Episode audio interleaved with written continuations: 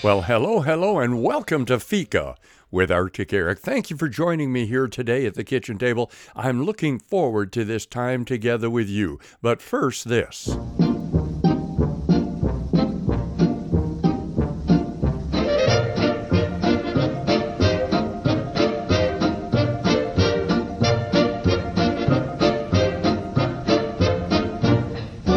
Who's afraid of the big bad wolf? Big bad wolf, big bad wolf. Who's afraid of the big bad wolf? Fa la la la la.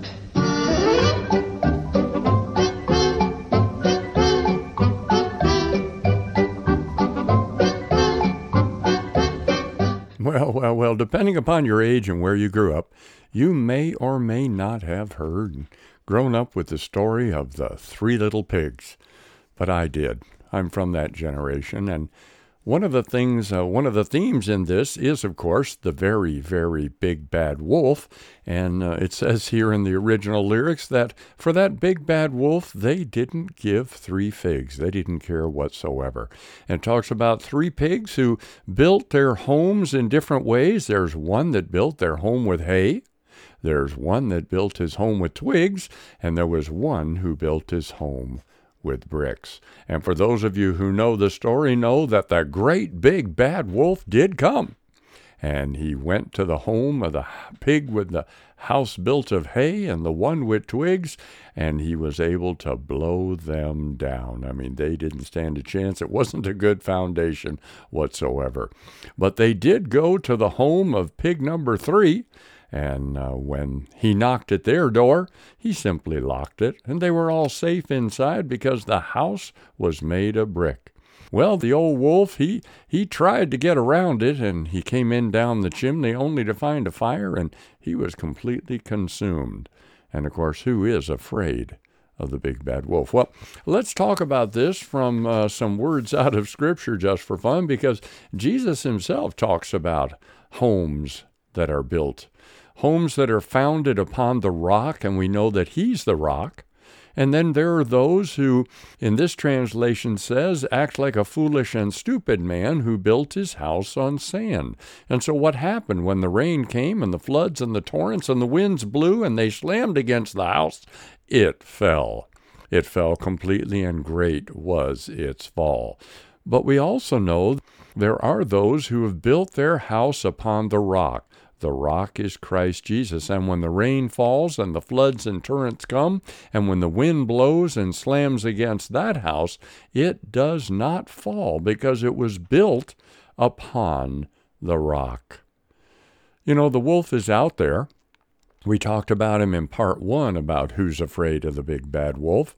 And one of the reasons that the enemy, the wolf, is able to get in is because our home, our life, our foundation is not fixed only upon Christ. But we have Christ, thank you. We believe in God. Christ is in us. The hope of the world is in us. But we've not built upon it, as we see here in Scripture, with, with all the good things such as uh, gold, silver, and precious stones, Paul writes about, but rather wood, hay, and straw. And what happens? Well, when the tests come, when the tests come, when the fire comes, well, it's going to be burned up. The hay, the wood, and the stubble, they're going to burn up. And what might those represent? Well, for this illustration, it represents trusting in things that are not founded upon the rock.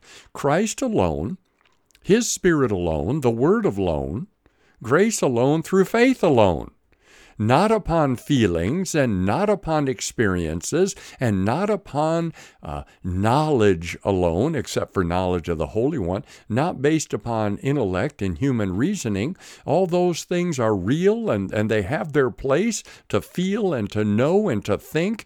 That's great but it is not upon which we build our house.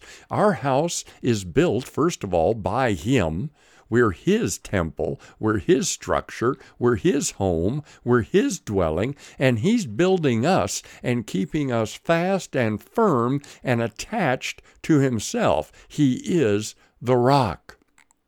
So when the winds come and the storms come, and we read also about the winds of doctrine that come, the different philosophies and thinkings that come, they can't stir us, they can't sway us if, in fact, we've decided to allow that amazing grace of God to hold us to the rock in the Word. Christ is the Word. The Word that came and was manifested is Christ. And He has given us the Word, which we call the Bible, the Scriptures, in which we can find Him and know the depths and the riches of Him and understand what He has done and what He wants to do and what He desires for you this very day.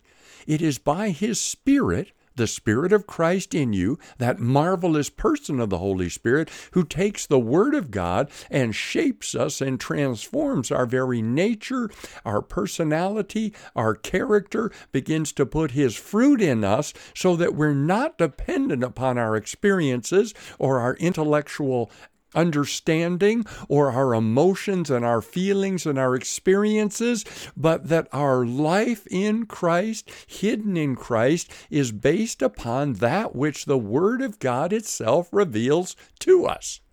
What do I mean? I mean, what, what, are we looking for when we go to the Word? If you're someone who does go to the Word, and I hope you do, what are you looking for? Are you looking for a to do list, or are you looking at the cross and, and Christ's last words on that cross when He says, It's finished? Keep your eye upon me. I have completed that which is necessary, and I who dwell in you by my Spirit, says the Lord, I will work in you. I will complete those things in you unto the day of Jesus Christ. He desires to do His good work, His good will, and His good purposes in and through your life. He wants to do it. So it's not a book showing you what you must do. It's a book by which the Holy Spirit will show you what Christ has done and what he desires to do in the process of this continual transforming of your mind. And as the Word of God transforms your mind, we come up to a new challenge. Are we then going to try to do it, or are we, through the renewed mind, going to understand what God wants to do so that we can yield and submit and to ca- capitulate to Him through the Word of God and by faith say, okay, God, this is your Word. Do it.